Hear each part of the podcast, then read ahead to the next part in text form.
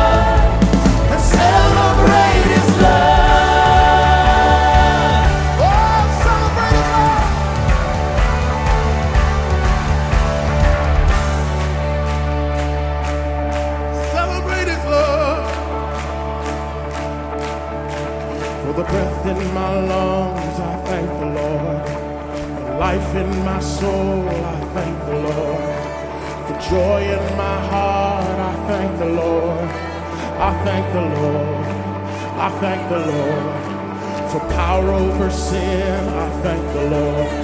For your spirit within, I thank the Lord.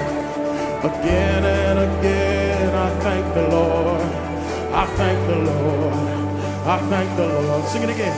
For the breath in my lungs, I thank the Lord. For life in my soul, I thank the Lord. For joy in my heart, I thank the Lord. I thank the Lord. I thank the Lord. Sin, I thank the Lord. The spirit within, I thank the Lord. Again again, I thank the Lord. I thank the Lord. I thank the Lord. For the cross and the blood, I praise the Lord.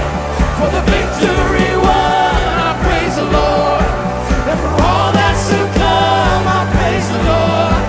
I praise the Lord.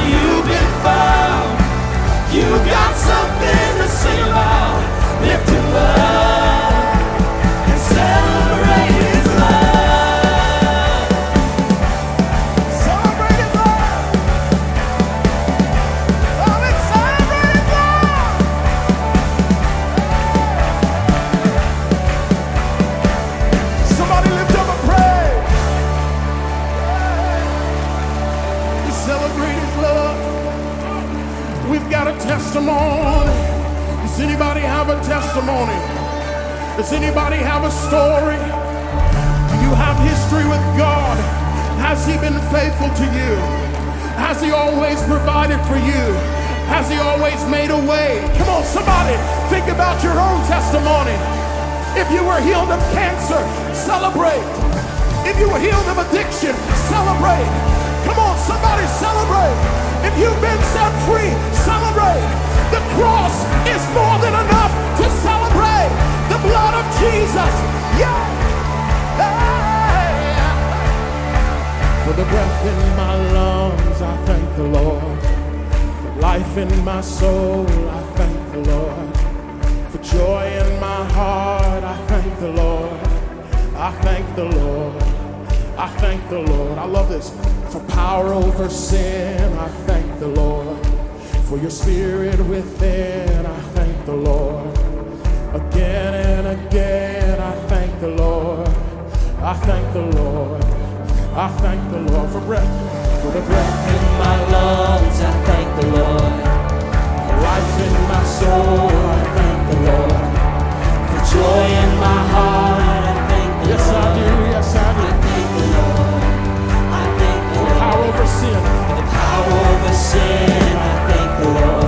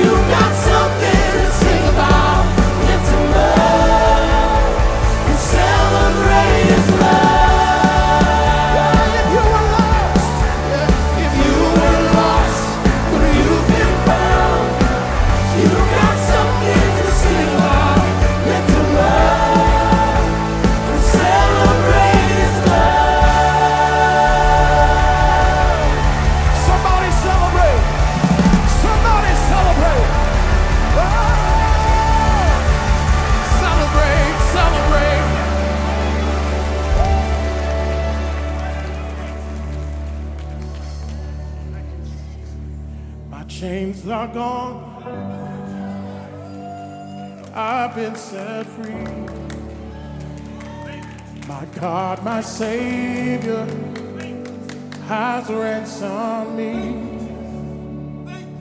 And like a flood, His mercy rains, unending love, amazing grace. Sing it. My chains are gone.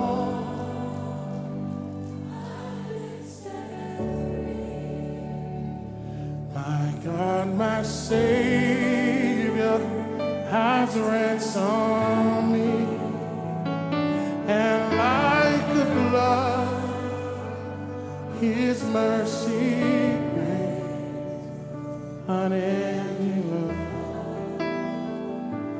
amazing. You sing it, church. My chains, my chains are gone.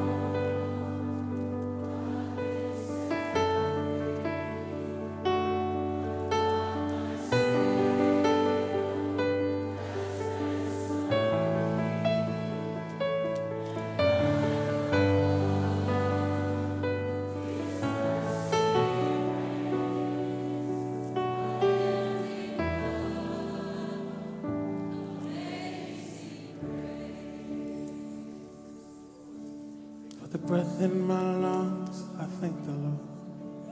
For life in my soul,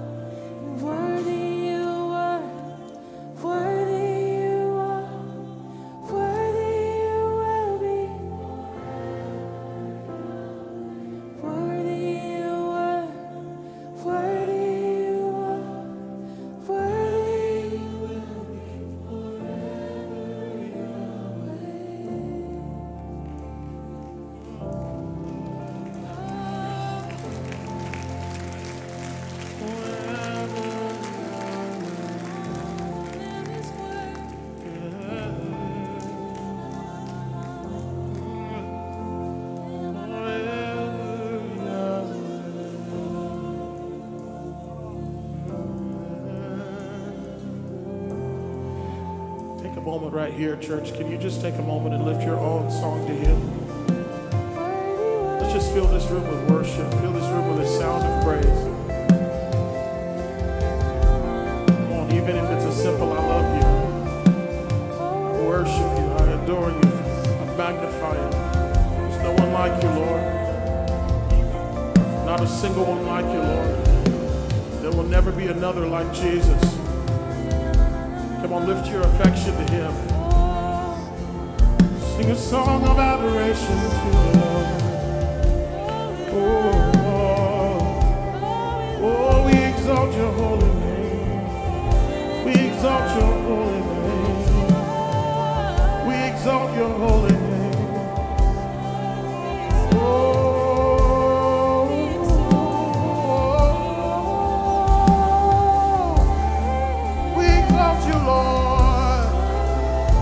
That's it, church. Just lift that to Him. Lift it to Him. Magnify the name that is above all names. Yeah, magnify the Lord. Magnify the Lord. Magnify the Lord. Magnify the Lord. Magnify the Lord. Magnify the Lord. Oh, magnify the Lord with me.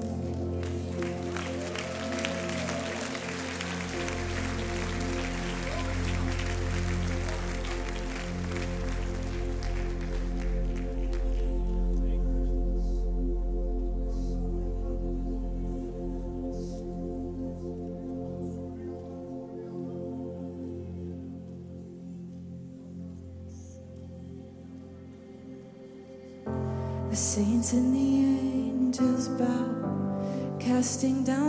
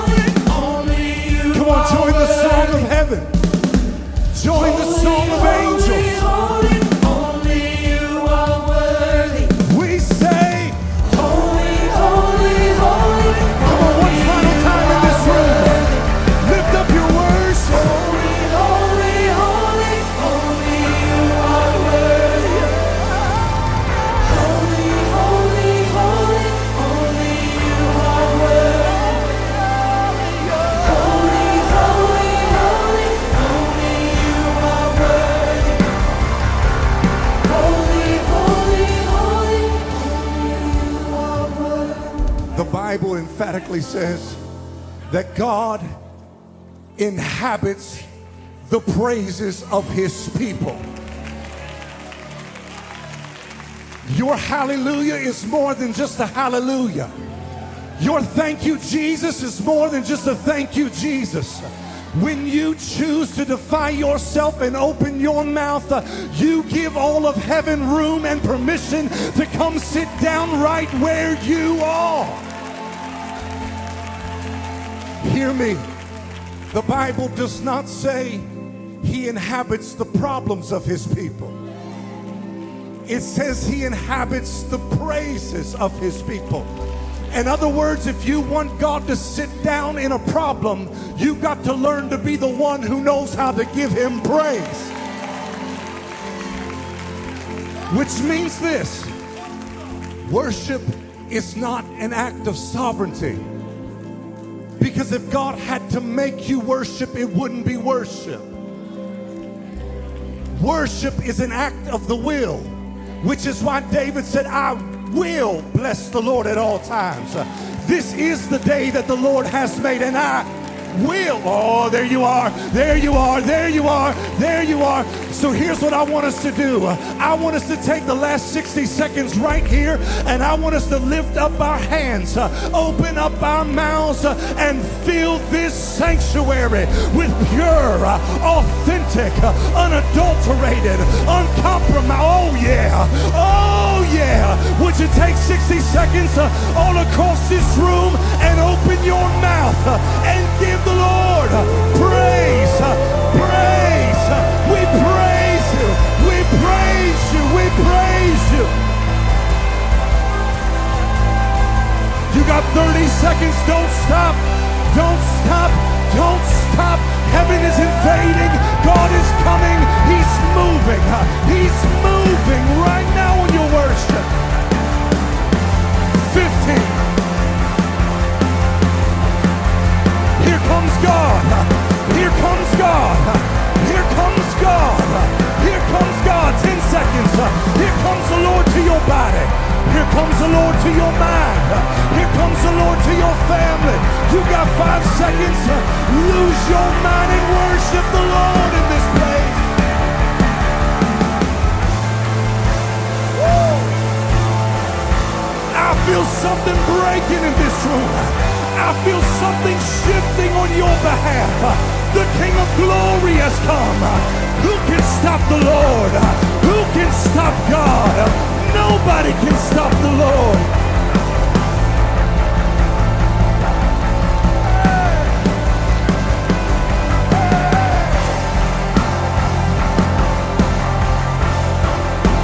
Somebody's getting a miracle right now. Somebody's getting breakthrough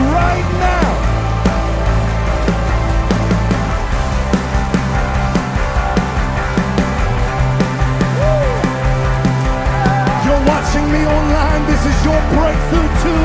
Wherever you're sitting watching this, begin to praise the Lord. He's worthy. He's worthy. He's worthy. I feel the anointing of the Holy Ghost in here. He's worthy.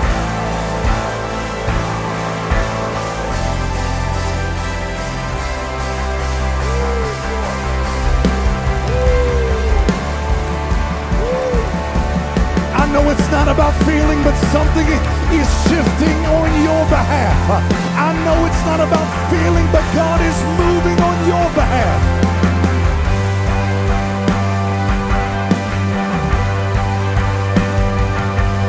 Now, here's what we're going to do we are going to give the Lord something that is biblical. We are going to give him the sacrifice of praise. The sacrifice of praise is the praise by which we give God despite how we feel. Come on, y'all. Despite how it seems, despite what the situation looks like, we give God this kind of praise to say, God, no matter what, though you slay me, yet will I trust you. So here comes a shout of praise that is sacrificial. Are you ready? Come on, this is it. On the count of three, give him all you got. One, hallelujah. Two, three, somebody give him some praise.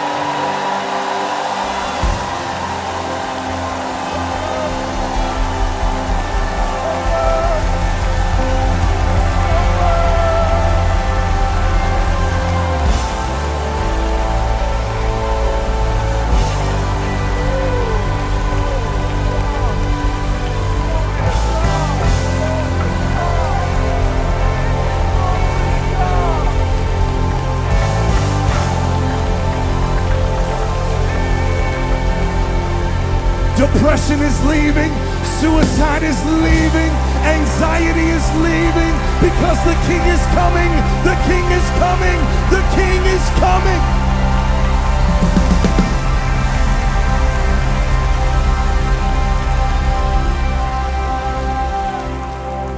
How many believe we are in the atmosphere of miracles right here, right now? There are some people we're about to pray. Avenues by which God invades humanity is praise, but it's also prayer. When we pray, God gets involved. Amen.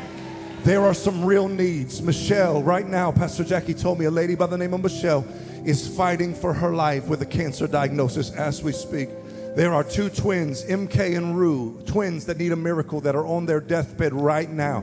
How many believe that God is bigger than any issue we face in our life and God is not intimidated by the problem? Come on, are you ready to help me pray? If you've got a need in your family, in your life, would you slip up your hands? Come on, let's pray right here, right now. Father, in the name of Jesus, in your presence, there is fullness of joy. In your presence, we are able to call upon the one who does all things well and makes all things new. I pray today, Lord, that you would enter into the hearts and the lives of the men and women that are standing in this room and that you would touch bodies, renew minds, heal families, save children. I give you glory, Lord, for what you're doing in our midst. But today we call out Michelle right now. Father, we declare that the report of the Lord will prevail, that healing is her portion. And I declare in this very self same hour, Michelle, be healed in the name of Jesus. I call these twins out, uh, MK and Rue. I don't know if you can hear me. I don't know if you can hear what I'm saying. But in the name of Jesus, we say, You shall live and not die. And Father, I declare it over every man and every woman. This is our portion. Victory belongs to Jesus. In Jesus' name, if you believe it, somebody shout, Amen. Come on now, put those hands together and give him some praise in the room. You can return to your seats. You can be seated, but as you're seated, just look at somebody say, God is here. God is here. How many know it? If we gather and God doesn't, then it's not okay. Right. But the presence of the Lord is what makes the difference. Somebody shout, Amen. Amen. I said, It's the presence of the Lord that makes the difference. Are you glad to be in church today? Amen. I feel revival. Me too. I, I feel such a glory in this room. Well, it's so good to see everybody. You look so good. Everybody looks so good. I know we've got some, yeah, I know we got some first time guests. I hear you. I know we got some first time guests. Would you take a second and welcome all of our first time guests, If it is babe? your very first time to Calvary, seems like I see a lot of new faces or people that haven't been in a while. But if it's your first time or maybe you haven't been in a while, just slip up your hands. We want to welcome you. We're not going to embarrass you. Yes. Lots over here. Yes. Well, some people say if you come twice, your family, but my motto is if you come first, your family. So, welcome to the family, welcome home. If you are tuning in for the first time online, just uh, type guest and we'll be sure to reach out to you. And there's actually some information on the screen. There's actually information, I believe, in the seats as well. But for every card that is turned in, we give we give five dollars to our Abundant Life Ministry, which is our uh, foster adoption and wraparound ministry. So your first Sunday, you can already make a difference. And if it's your first time, we're going to be in Guest Central after service. You just walk out these doors and we're to the left. We would love to meet you, shake your hand, hug your neck, and we're excited you're here. You're so pretty, I almost forgot what I was going to say next. In the name of Jesus. Amen. I can say that, y'all. A uh, couple things going on that we want you to take note of that are so important. Men, tonight is the night. Where all my men at? Make some noise, men. Where you at, man? Men, tonight we have a prayer night in the chapel at 6 p.m. We want all the men to join us. It'll be a night of, of great prayer. How many know that prayer is a passion of Calvary? It's part of what we do, it's part of our DNA and our structure. So, men, join us tonight. It's going to be an incredible night of prayer. And then last week was phenomenal. Wow. It was the vow. Yes. Yeah. How many enjoyed the It vow? was so beautiful. Like it was so pretty. They were prepping all week long, putting the flowers and everything in the foyer. And I'm like, oh my goodness, it's going to be so beautiful. But seriously, it pales in comparison to what God did in this church last Sunday. It was really amazing. And there were over 300 salvations. I'm going to give you time to praise the Lord for that because that's pretty incredible. But I don't think I can do it justice. So we're going to play a video for recap from last week. He stands in this room by the Holy Spirit. And he asks the question Will you forsake everything you've tried? You abandon trying to save yourself and redeem yourself because your way ain't been working anyway? Will you forsake all that? And will you cling to me? Will you give yourself to me?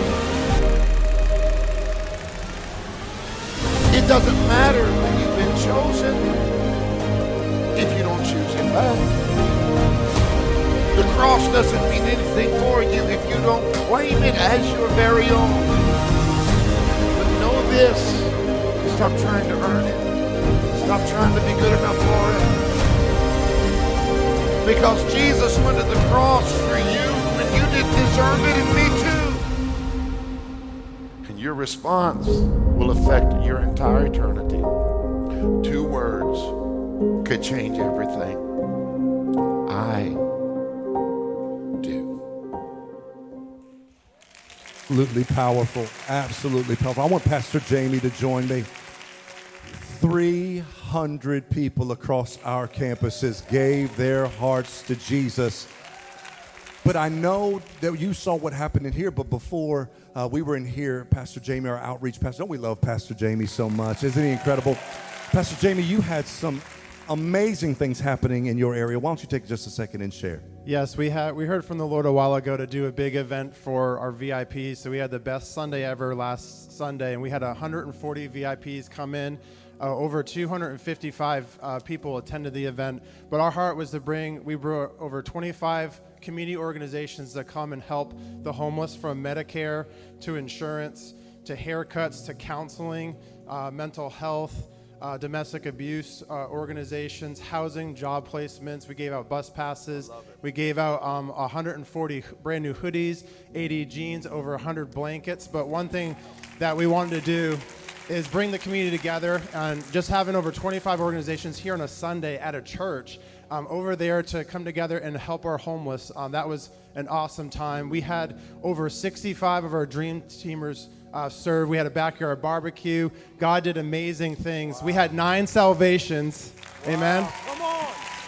Five got saved over there, four got saved over here in service. Uh, but I wanted just to thank all of our outreach uh, team leaders and our team that made this happen. Over two months, we worked on this, and God just did amazing things. One thing I wanted to tell you is a testimony an un- unaccompanied youth who is homeless, uh, going to school, uh, connected with one organization, got into a program with a high school, walked over to the next table, got housing. Amen. Walked over the next table, got a cell phone, and now he has transportation to and from school and a home and is no longer homeless. So that's just one thing that God did. So, amen.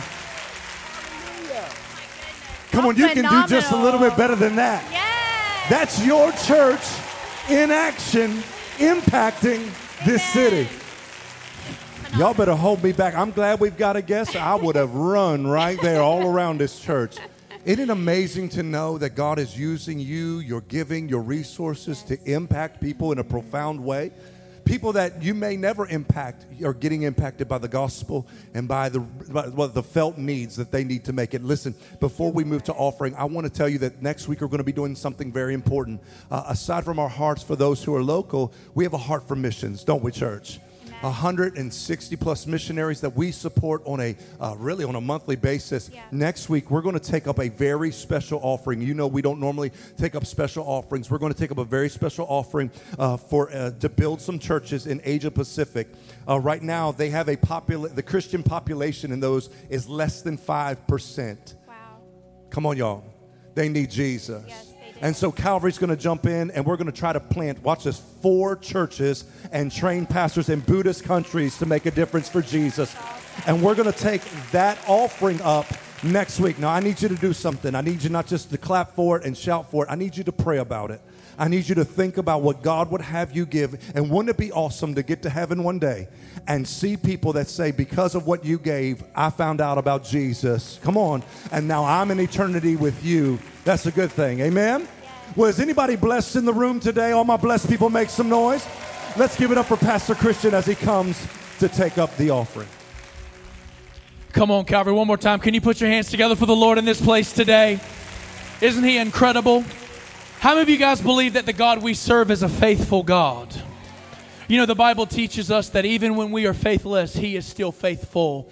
And Pastor Josh said something just a moment ago that really confirmed to me uh, what I'm about to share with you in offering today. Because uh, how many of you know that we have a mandate to fulfill the Great Commission? Not optional.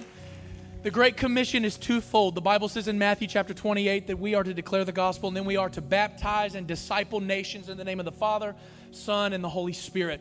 The Bible also says in the book of Matthew 10 and Mark chapter 16 that we are to heal the sick, cleanse the lepers, raise the dead, cast out devils. We are to fulfill the Great Commission in all avenues. And here's what I want to submit to you today. I want you to know that it is your faithfulness in giving that enables us to be faithful in fulfilling the Great Commission.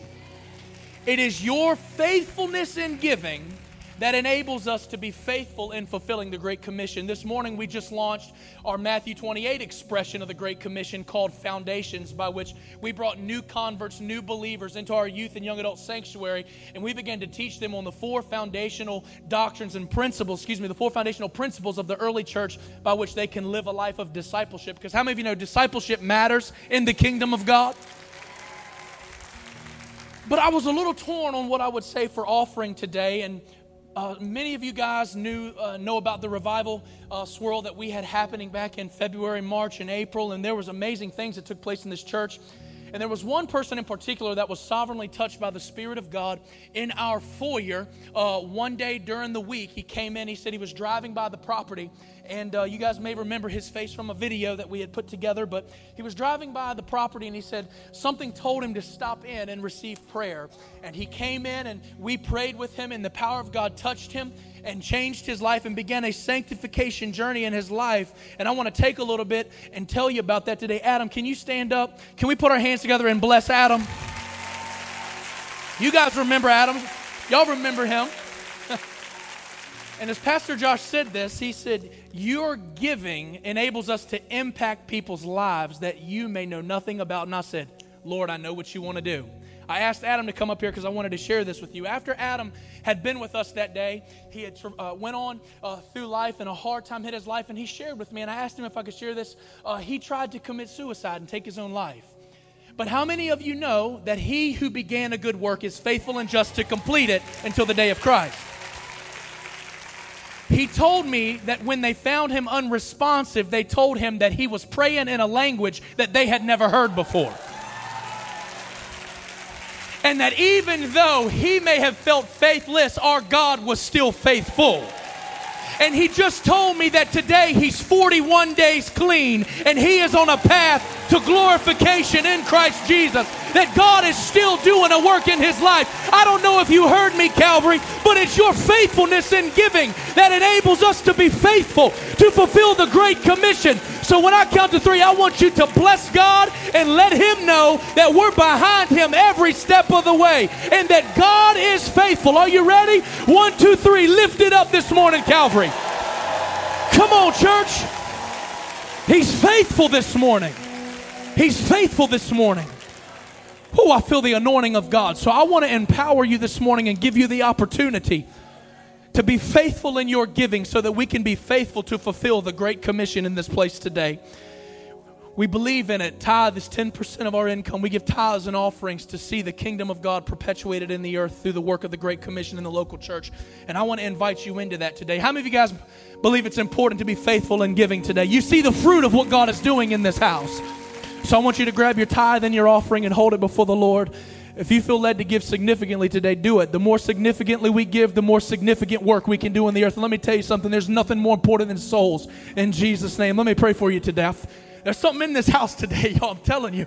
Father, I bless you. I thank you, Lord, for what you're doing and what you're saying. Lord, I thank you for this moment today. I sense, Lord, that there was somebody in this room that needed to see and hear that you are good and that you are faithful. Lord, I declare every yoke shall be destroyed by the anointing today.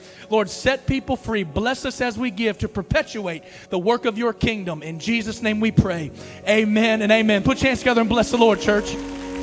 And the angels cry, Holy, all creation cries, Holy, you are lifted high, Holy, holy forever. Hear your people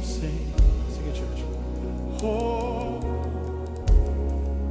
the King of Kings. Thank you for what you do. You will always be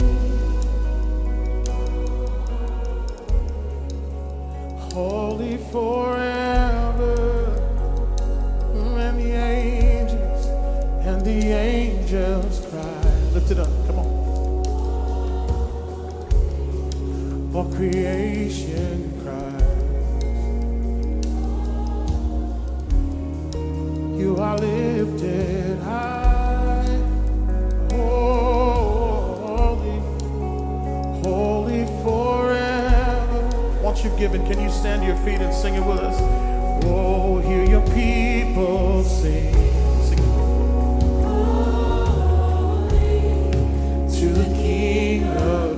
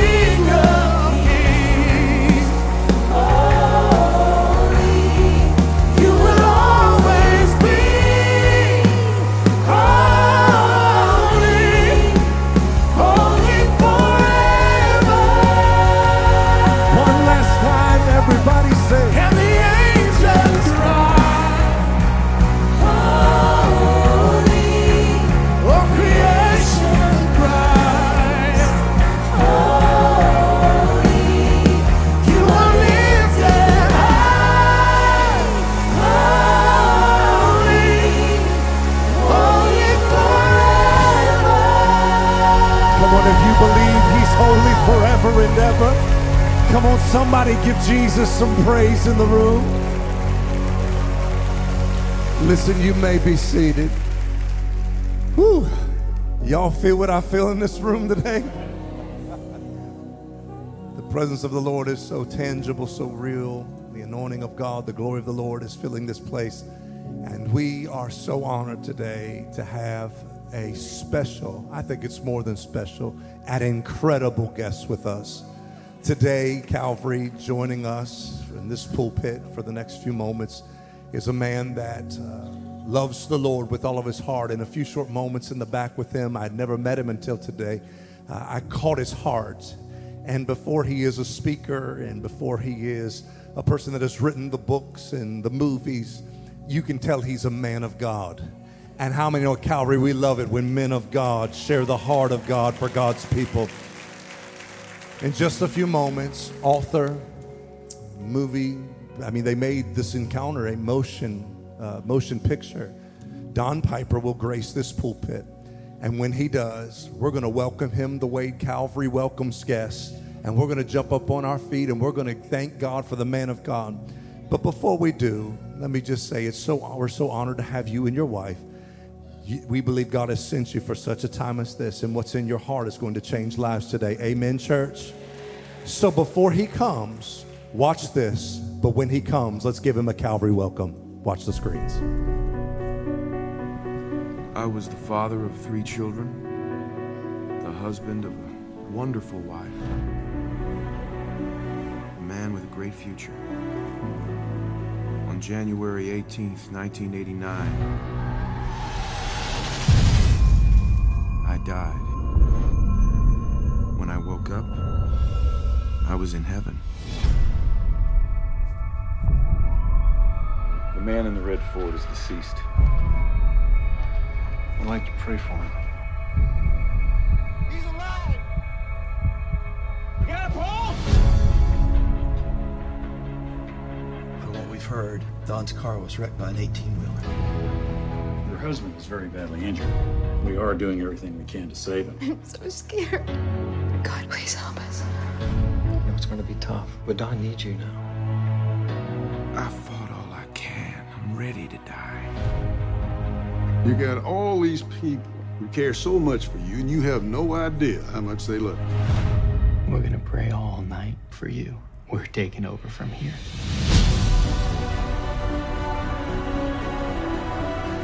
I have denied them the blessing of caring. You were right.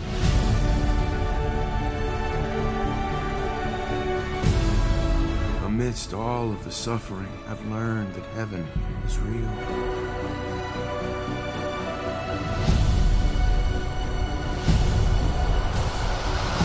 You prayed, I'm here.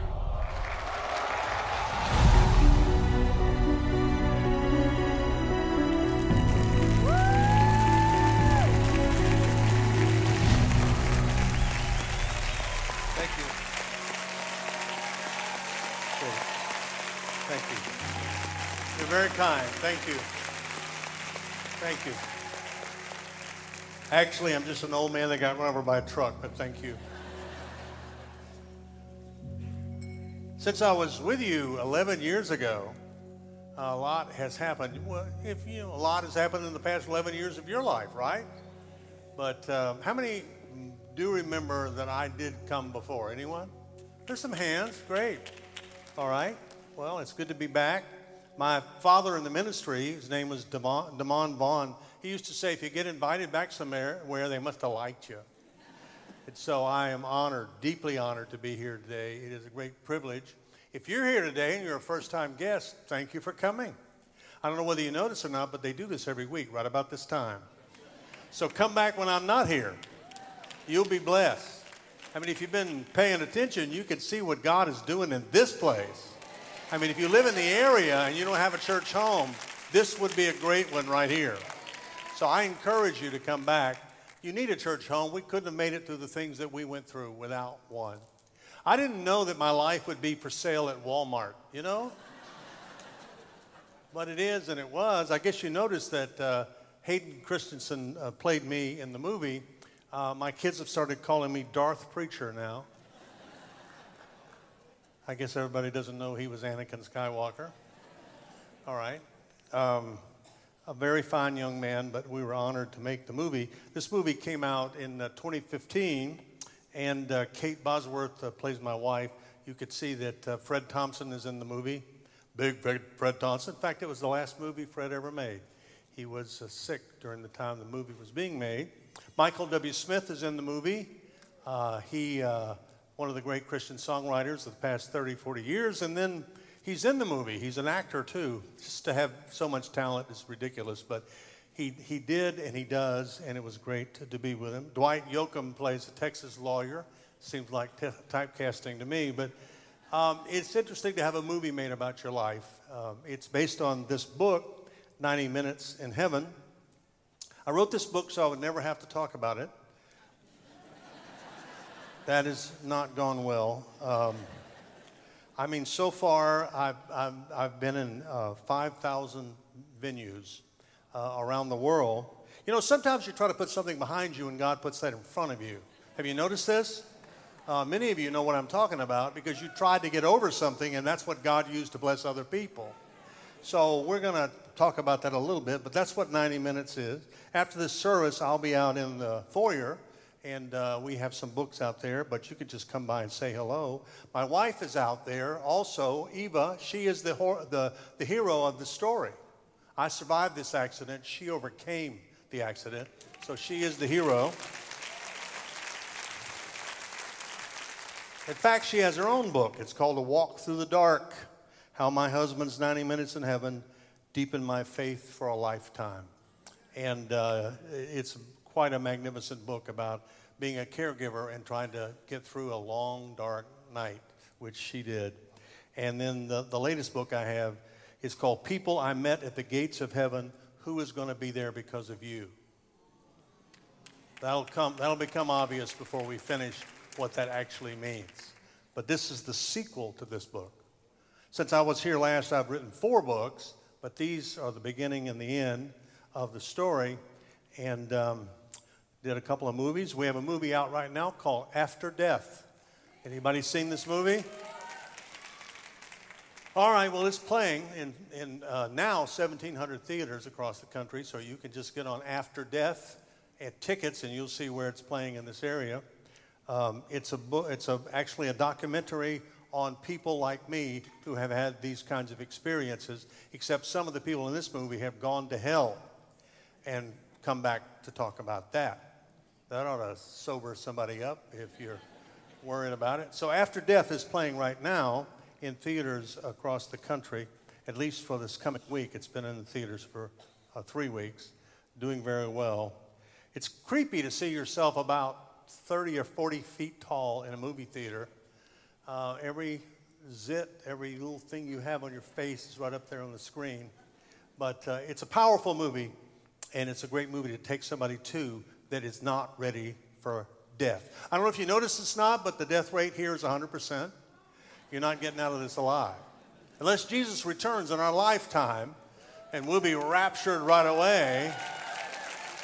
Uh, one of these days, uh, you're going to take your last breath here, and you're going to take your next breath somewhere else. Because there is life after death. And those are the options heaven and hell. I found out the hard way. I got run over by a truck 1989, on the way to church. What does that say? What it says to me is you better be ready all the time. I mean, if you came today or you're watching, I, I got to tell you, you're going to die. And I'm not saying that to be maudlin, I'm saying because it's reality and you need to be ready for what happens next. Heaven is a prepared place for prepared people. You're not going because you're good or your mother was a Methodist or a Presbyterian or something. I mean, it, it, it's a personal decision that you're going to have to make yourself. And guess what? We're taking reservations this morning. That's why we're here. Let me give you a brief overview of what happened. I was on my way to church in 1989, and uh, I'd been at a pastor's conference. It lasted for three days, and I'm on my way home uh, for Wednesday night service. Uh, we had a Wednesday night service in our church. I got a Bible study on the seat beside me. I was supposed to teach that night. I have a stack of sermons on the other side of that on the seat of my car because I'm going to begin a new sermon series the, the next week. We had a lot of new Christians in our church, new believers, and it was, it was really a good idea to kind of talk about what we believe.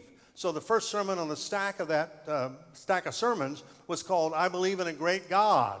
The next one is I believe in Jesus, the Son of God. The next one is I believe in the Holy Spirit. Then I believe in baptism. I believe in, I believe in communion. You know, I believe in, in, in, in giving and offering. I mean, you could see where we were going with these sermons. I never did preach any of these sermons in my church because I never got to. I did actually preach one sermon in my church 34 years later.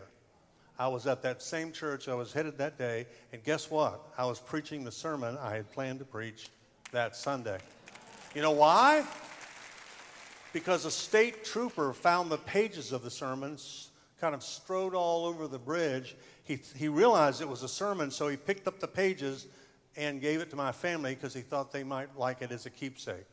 33 years later, I preached that sermon in the church I was headed that day. I'm slow, but I'm sure. Incidentally, it was the sermon I believe in a great God. So I went out of the gates of the conference center. About 10 minutes out of the gates, you have to cross a bridge. And we have a picture of that bridge. Uh, it's called the Trinity River Bridge. And um, I was crossing the bridge. There it is. That's the real bridge, not the movie bridge. And I'm crossing the bridge. And at the end of it, the, the, it's a steep embankment. You go to the end of the bridge, and then you have to go up. Coming down from the opposite direction is a tractor trailer truck. I'm almost off the bridge, but I'm not quite off the bridge coming down, tra- tractor trailer truck. He said there was a slow moving car over in his lane, so he swerved over into my lane and hit me head on. Tractor trailer truck, I was driving a Ford Escort. Not much of a contest, really. He rolled over the top of my car, crushed it with me in it, went off the back of my car, went back in the lane he was supposed to be in. He hit two more cars, so it's a, a, a four collision uh, a vehicle, uh, four collision accident on this bridge near the end of it. So uh, miraculously, everybody else was okay. But I am a fatality. I was killed instantly, which brings up an interesting question. What am I doing in Florida? I'm going to ask you the same question. What are you doing here that matters? I mean, what do you have to show for your life up to this point? Why are you here? We'll come back to that. So when I was killed, they covered up the body. It was a hideous accident. I'd been dismembered. I, had been torn apart. I had uh, internal injuries because the steering wheel went sideways. We have a couple of pictures of the real car at the wrecking yard after it was put on a platform truck and taken there. Uh, you can see the trajectory of the truck as it went over the top of the car and shoved it up against the railing of the bridge. You can see in the next picture uh, the steering wheel that had gone horizontal and crushed my chest.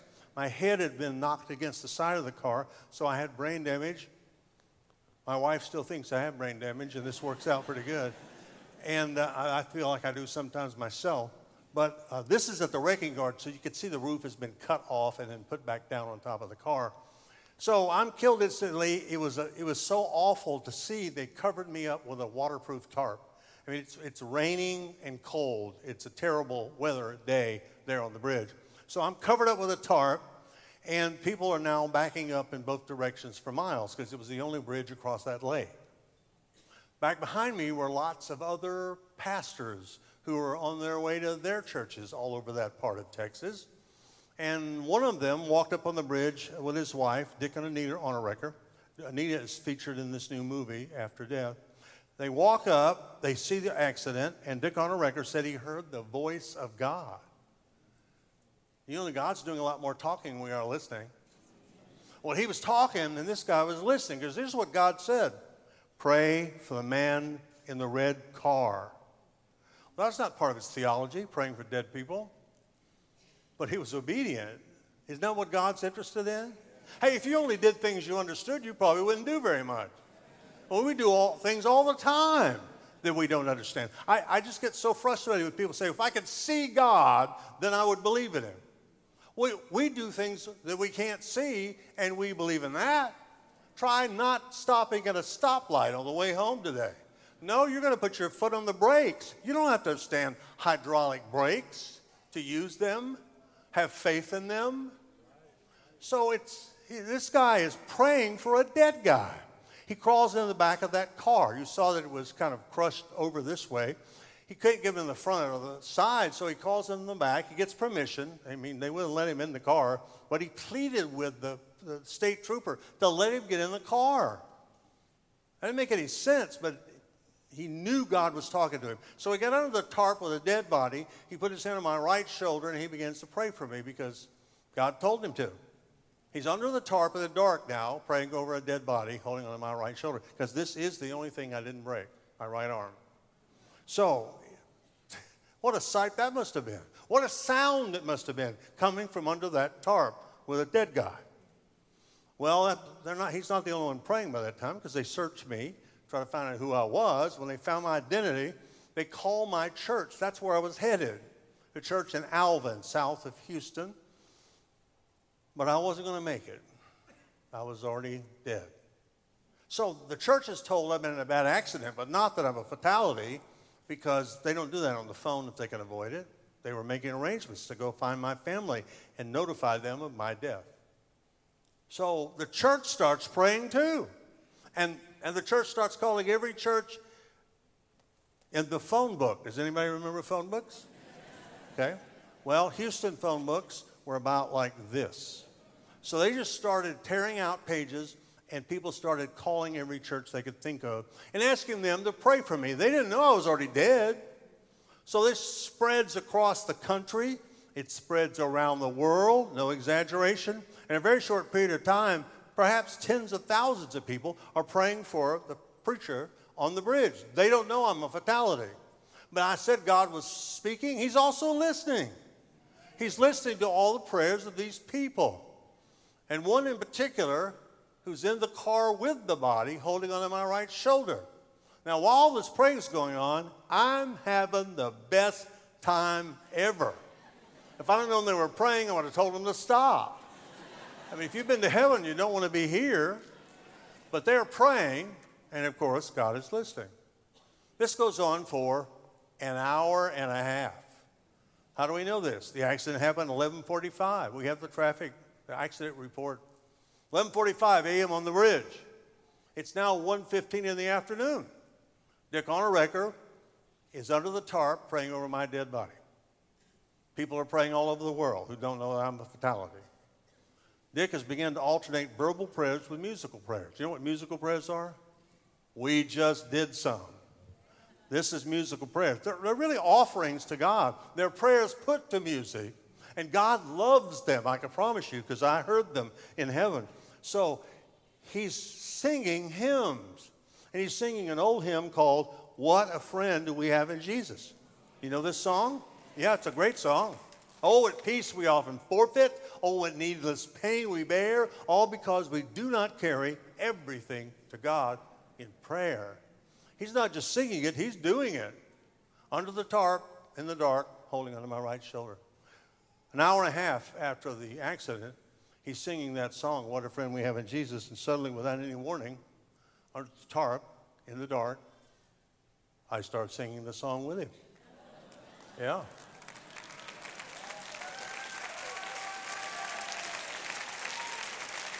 It won't surprise you to know that he got out of the car really fast and went over to the policeman, the one that he'd probably pleaded with, and the one that was picking up the sermon, he told the policeman, Officer, the dead man is singing.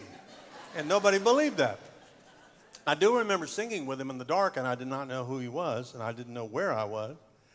So he had to plead with them to come and check on me. Four, there were four ambulances there. Three had already left. One was packing, it was leaving. They had another vehicle to take away, take away the body. It's not an ambulance. So he goes over to the ambulance people, the EMTs, and said, you, you need to come and check on this guy. He's alive. No, no, he's not. Not only is he not alive, he's been dead for an hour and a half. It's impossible. I'm telling you, he's alive. Well, he, he threatened to lay down in front of the ambulance and not let them leave. So they kind of humored him and walked over. And as they say in Texas, sure enough, I was alive. Not very, but I was. And they proceeded to get me out of that wreck that you saw. That took quite some time, really, uh, to do that. Well, these people are, they're heroes, first responders. I mean, they see things that no one should ever have to lay their eyes on. Thank God for them. So they got me out in about two hours. They put me on a gurney uh, and they took me to a series of hospitals. they took me one to a small one, not very far. They didn't even take me out of the ambulance there. They said, There's nothing we can do for him. They took me to a regional hospital on I 45 between Dallas and Houston. And there they did stabilize me, and they made arrangements for me to be airlifted to the nearest level tra- one trauma center, Houston, where I was headed. Except that the weather was too bad for he- helicopters to fly that day. So I'm in the back of an ambulance now on the way from Huntsville to Houston, 70 miles in the back of an ambulance. That accident happened at 11:45 in the morning. I arrived at Memorial Hermann Hospital in Houston at 6:15 that night, six and a half hours after the wreck. I would be in a hospital bed from that night forward for 13 months, and I would have 34 operations to put me back together again. They told me I would never walk. I walked in here today, and when I'm finished, I'm walking out.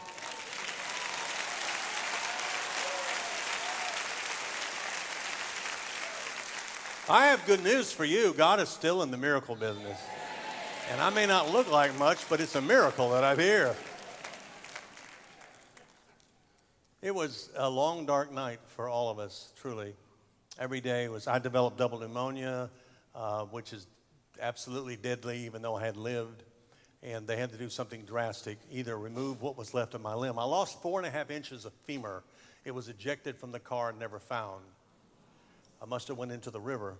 I put my arm up like this, and when I did, it took my arm over the, over the seat into the back seat of the car, and from here forward was lying on the back seat the car. Um, I broke my right leg. The dashboard collapsed on my right leg. So I had been torn apart. I had double pneumonia. Forget the injuries. If you have double pneumonia, you're probably going to die of pneumonia. So brought my wife in and proposed to her some new experimental treatments that they had never tried before. They had nothing to lose, that's for sure.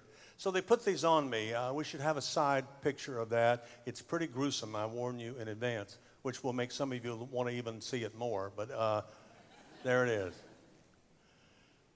That's called an external fixator. It's, uh, it's a Russian bone stretching device. Doesn't it look like a, something from the Soviet Union? It, it, it is. They break your leg in another place, and then they put these halos around you and turn screws on them four times a day to try to stretch the bone that's inside to close the gap where the bone is missing. I wore that for a year. Uh, 30 open wounds in my leg, 24 hours a day. The arm had to be stabilized with uh, bars of steel above it and below it, and those rods are going through the arm and coming out the other side. Since I lost everything in the arm, they transplanted bones from my pelvis into my arm, and they took skin off my leg and put it on my arm. Medical people have a wonderful knack for finding things you didn't even hurt and hurt those for you to fix the other stuff, which is what they did. So this is me for nearly nine months. Uh, a year for that, and about eight, nine months on the other thing.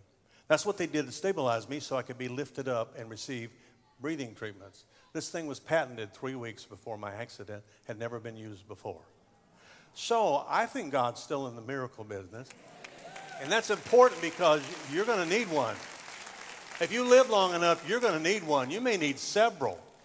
And God, I mean, I'm just, I can't tell you in the past 35 years how many people whose hand I've held who were declared dead, who uh, lost their wife. Who, I mean, you fill in the blank. I've been through a hurricane, had uh, their house had burned down. They declared bankruptcy. They got divorced in a messy, messy situation. I mean, I, I just can't tell you how many people. I, I was in a church lobby, just like the one out there, not too long ago, and a lady walked up and she was holding the book like this. And she leaned down to where I was sitting, and got very uncomfortably close to my face. And here's what she said You sent me this book in jail. I said, Yes, ma'am, we sent a lot of books to jail. I heard some, from somebody last week that wanted a book. I said, It's the only way they can get them. You know, you can't take a book to jail, but you can send it to them. So she asked for it, and I sent it to her. She was in jail for her fifth DWI, DUI. She had run out of options. She couldn't do community. She couldn't do anything. She she was in jail. She was in her late fifties, early sixties. She said, I, "I never been to jail. I didn't know what to do. I thought I was going to die in there." So I asked one of the other ladies, "How how do you make it in here?" And she said, "Well, I got to tell you, you're not going to be the way you were before they put you in here. You're going to be different now." Okay. Hey, there's a book I read about this guy who was killed in a car wreck, and he knew he was not going to be the way he was before. Uh, maybe you should read it. It's called 90 Minutes in Heaven. She said, I got in contact with you. You sent me the book. I read it. And I just came here today to ask you to pray for me. I said, Of course. What's going on? She said, Three weeks from today in this church, I'm going to start leading Celebrate Recovery for addicts and alcoholics.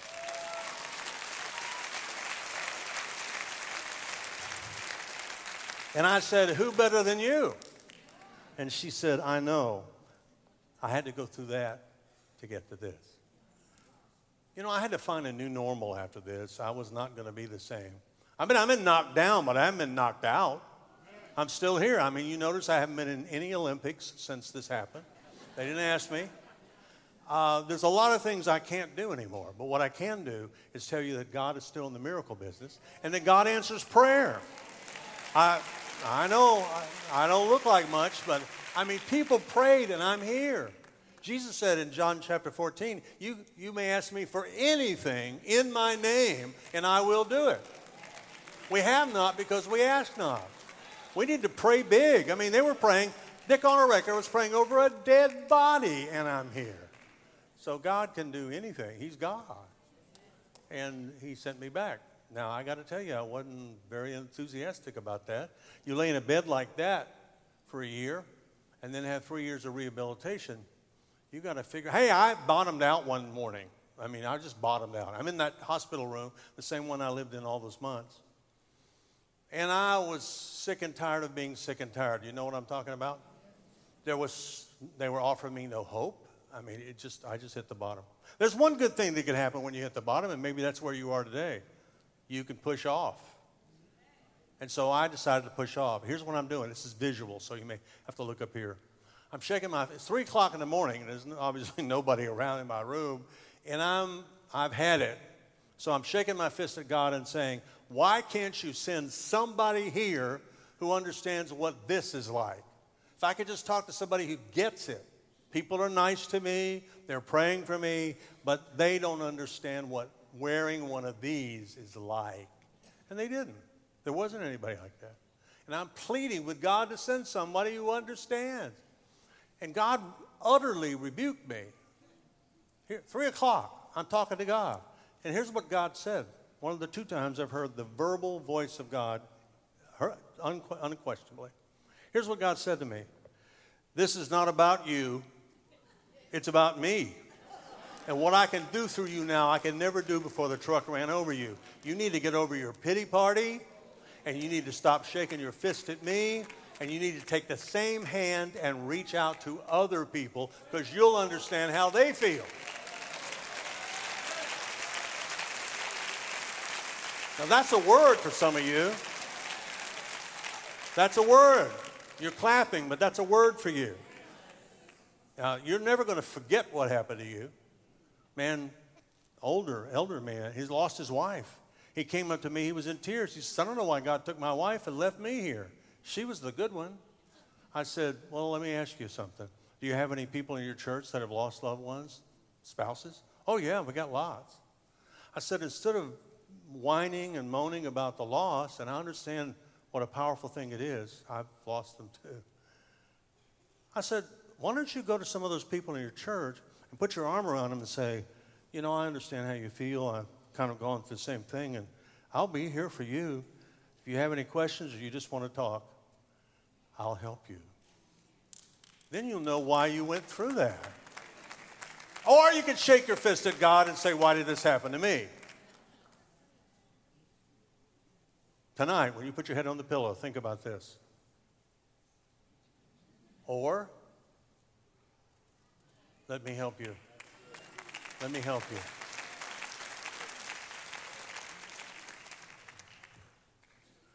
You know, my dad would come and see me in the hospital. My dad's retired Army. He fought in World War II, Korea, and Vietnam. Thank God for our veterans.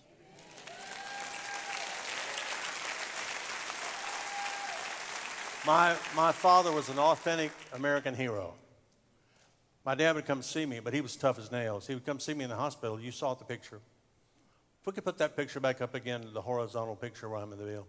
You have to imagine now him down at the foot of the bed in the hospital room and, and quiet. My mother, my mother came in the room one time, she saw this and she passed out. So she never came in the room again. She would stand outside in the hall and talk around the door, and I would talk back to her. She couldn't bear to look at this. Dad had seen everything Vietnam, Korea, World War II. So he'd sit down there and he walks around to the other side quietly.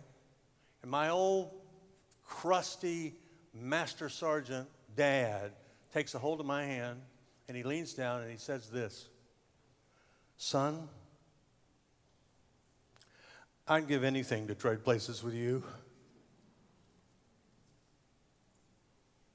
It's my dad. He meant that. I know I have three children. Back in December of last year, we lost our oldest to cancer. I know what it's like. Nicole, what an awesome lady she was. My little girl.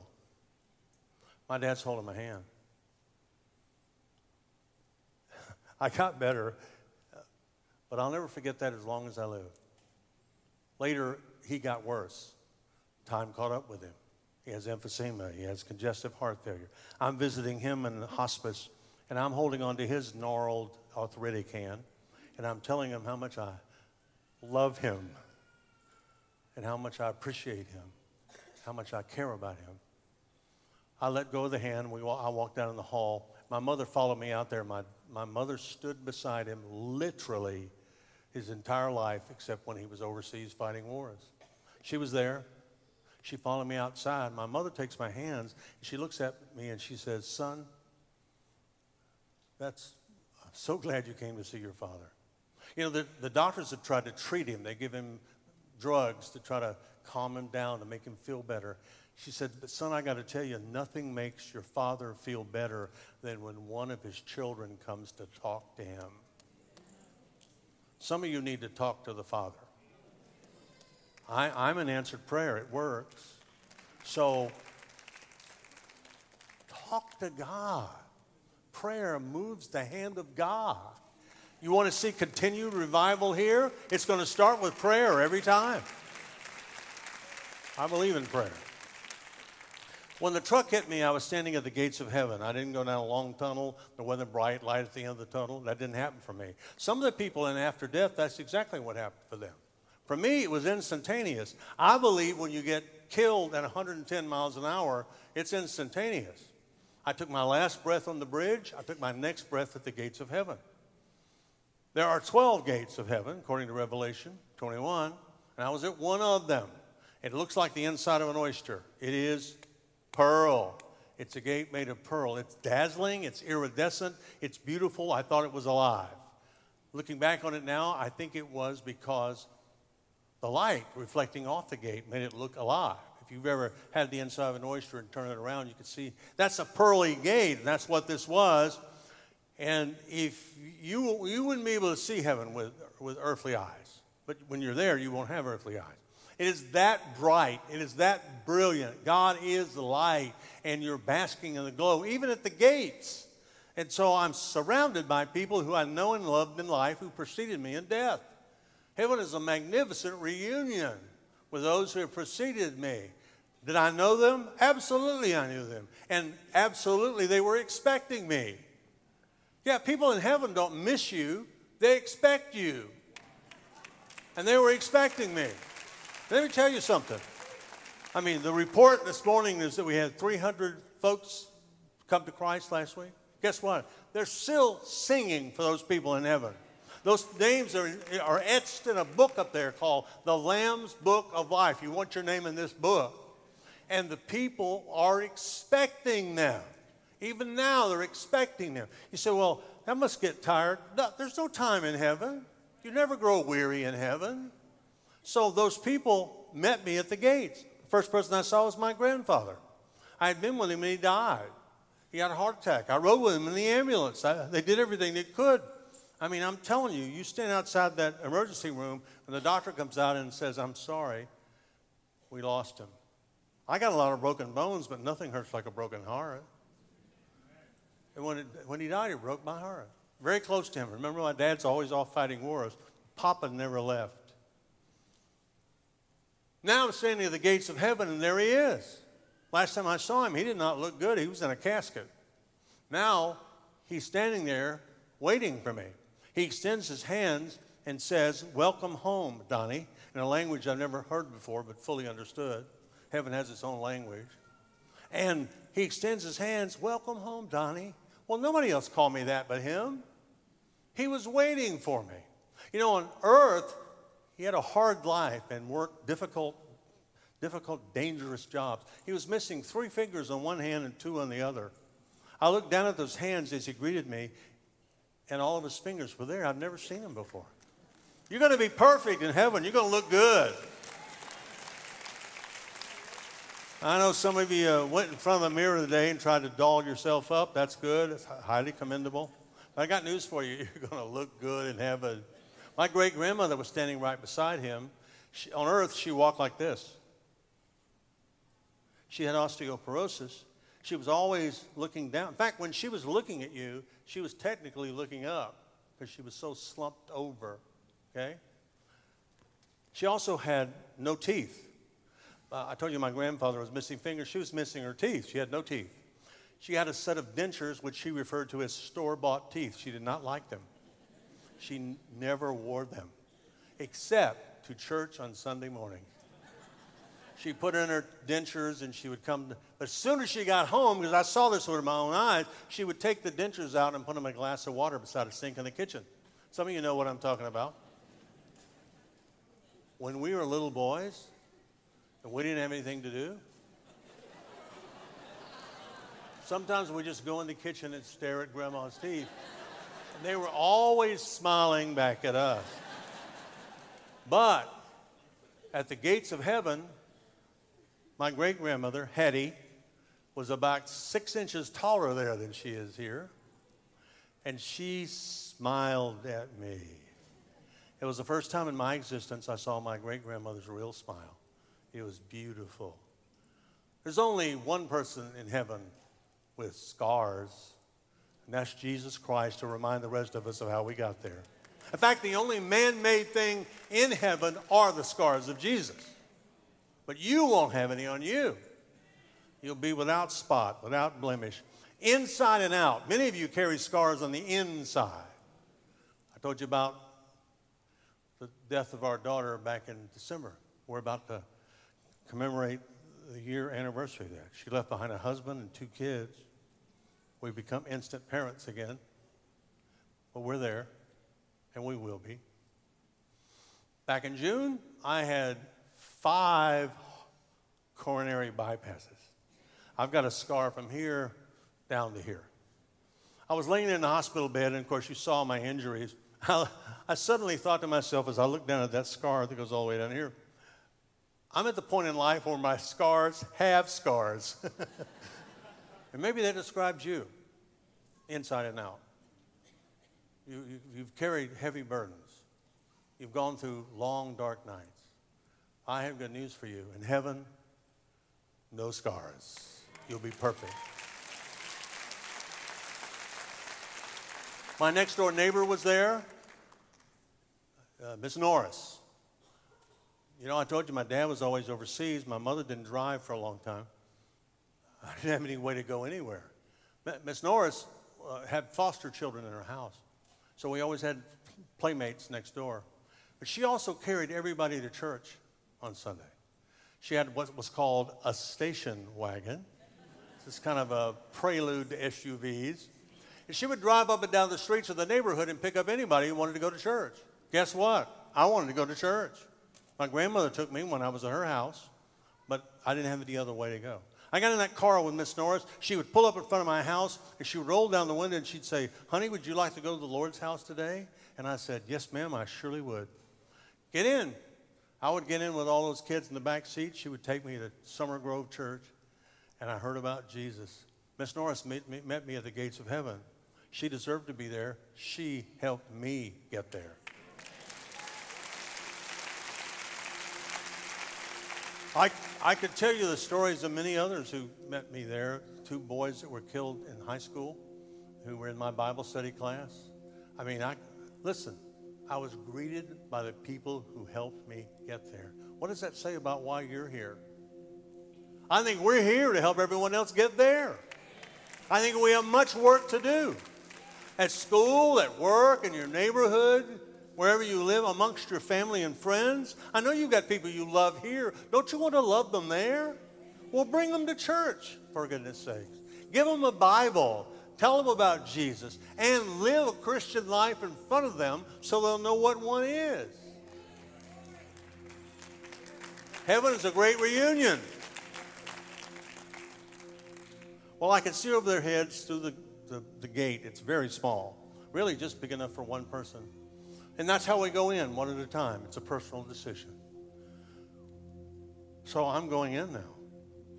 The people have passed me. Angels are everywhere. There was one in the car with me. That's another story. But angels are everywhere. Some have six wings, some have two, some have none. Angels. So I'm going in past the angels. I'm going past the music. If you like music, you're going to have a great time in heaven. We sang praise songs today. God loves praise songs. He alone is worthy of our worship. And so you can hear, listen to this thousands of songs at the same time without chaos. Because all the songs were symbiotic. You could hear each one of them, and yet they did not clash with each other. Where else could that happen but heaven? I brought that music back with me. I, I carry it with me everywhere. The we- more weary I grow here, the louder the music grows in my soul. I can't wait to hear that music again. I want you to hear it. God wants you to hear it. But you have to be ready, prepared. So I'm going past the music, I'm going past the aromas. Heaven has its own aroma. One of the aromas of heaven is the incense of the prayers of the saints coming from the throne of God. Imagine that. Colors you've never seen before. Heaven's a sensory explosion, it's a buffet for the senses. I, nothing here is ever compared with there. And trust me, I've had some wonderful experiences here. Heaven is so real. I want to go in. I want to go down that, through that thick wall. I want to go down the Golden Boulevard. Yes, there's a Golden Boulevard that bisects the city. I wanted to go past the tree of life, the trees of life, which we eat from in heaven. You, you, yes, we because there's no knowledge of good and evil in heaven, only good. We'll eat. We, we do not eat to stay alive in heaven, only for, for, for fellowship. Church is way ahead of the curve on this. You know, we've been eating for fellowship for a long time. Well, that happens in heaven. God wants his children together at the table. So I'm going in now because I want to go down the boulevard. I wanted to climb the pinnacle in the middle of the city where the thrones are, and I just wanted to fall at the feet of the great God of all creation and say, Thank you. Thank you for letting me come. Thank you. But I, I never got a chance. As I, as I crossed the threshold, the music, the aromas, the reunion, it all stopped. Found myself in silence and darkness, and I wanted to make my voice speak, but I was unable to do so. What I wanted to say is, What's going on? I just, I just got here. What's happening? And before I could get an answer or make my voice speak, I heard a voice, only one, behind me in the darkness. What a friend we have in Jesus. Dick Onerecker singing behind me. I don't know who he is. I don't know why I'm singing. I didn't know for a long time why I was hurt so badly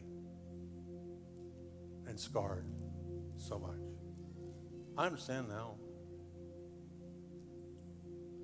It was so I could be here today and tell you to your face heaven is real. It's real.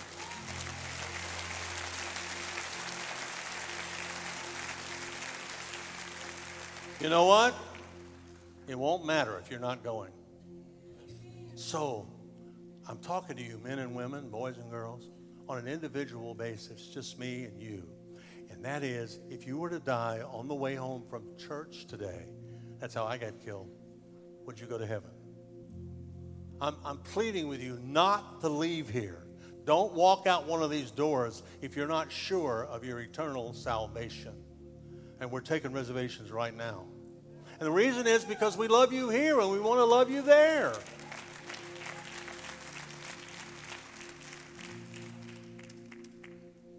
I gave an altar call in Hawaii in a theater that was just kind of like this. It went up, seats were up there, and people began to come forward.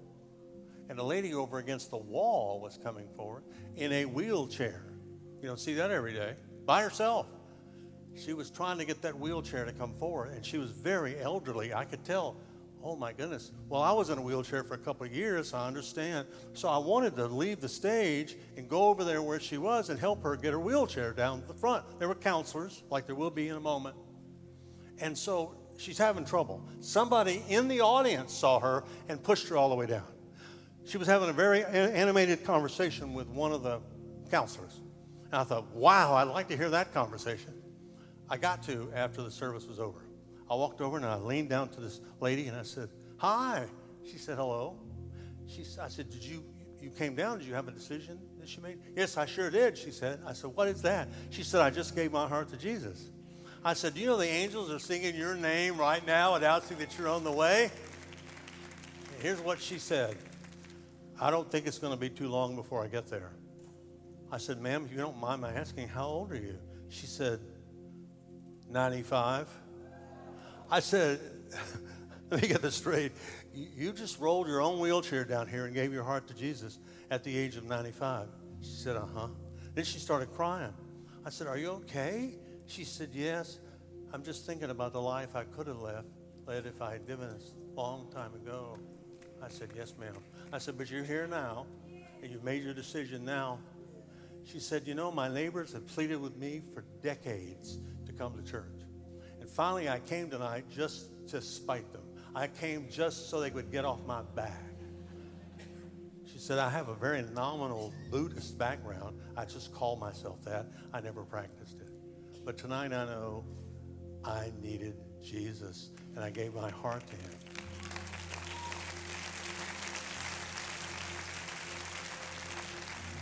Let me say this to you. If a 95 year old woman can roll her wheelchair down the aisle and give her heart to Jesus, you can do it. I don't know what you think is stopping you, but you know what? I got killed on the way home from church. And I'm serious, really serious, deadly serious. So I'm just pleading with you to give your heart to Christ today. We're taking reservations right now. Heaven is real, and Jesus is the way. Let's pray. Lord, thank you for a church that does stuff like this. That's where I want to be. Thank you for the ministry here, all the people who do minister here.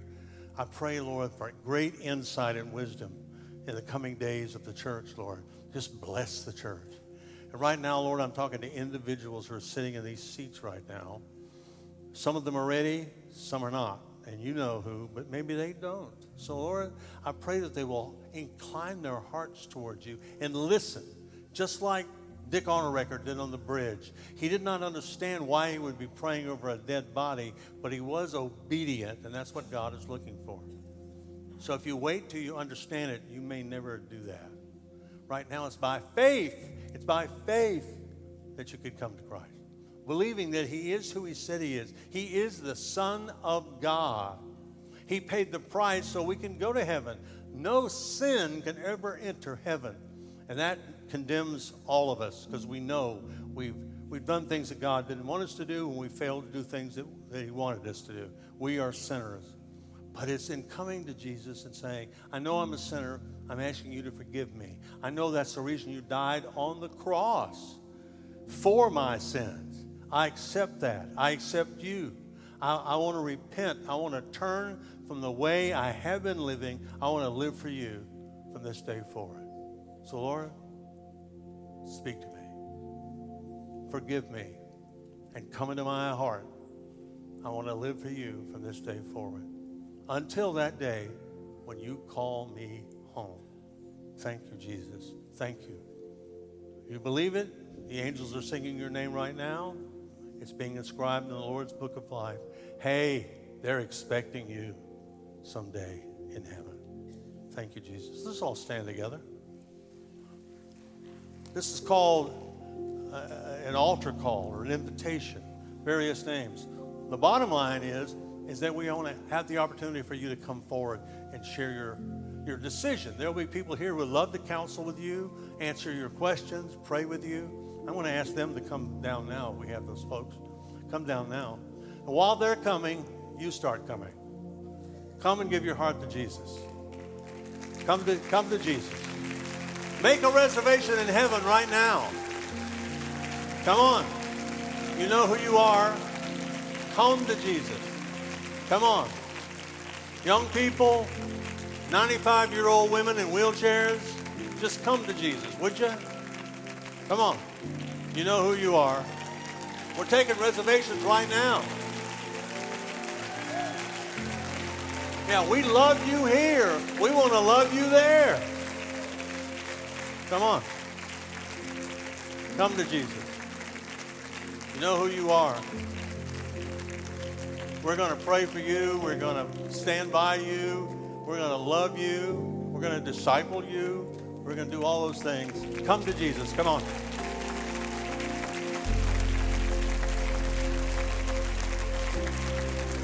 Come on. Come to Jesus. Make a reservation in heaven right now. Praise God. Hallelujah. Come on. Come on. Keep coming. Don't stop if you're on the way. Come on.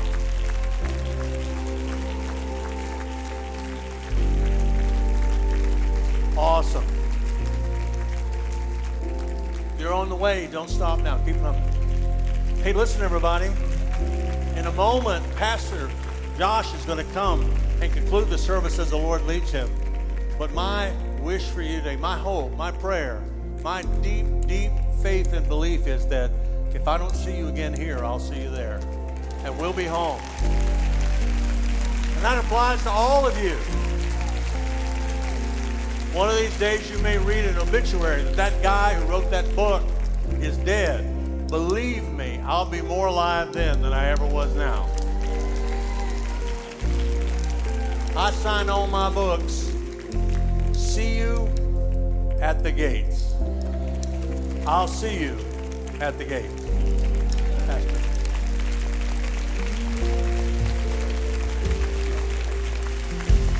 Come on, we can do just a little bit better than that. Come on, can we honor Don Piper today?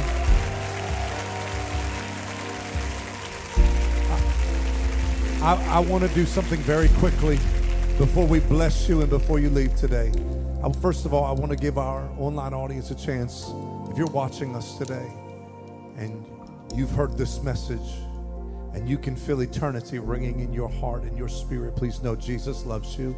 He died for you. Please type saved in the comments. Our team will minister to you.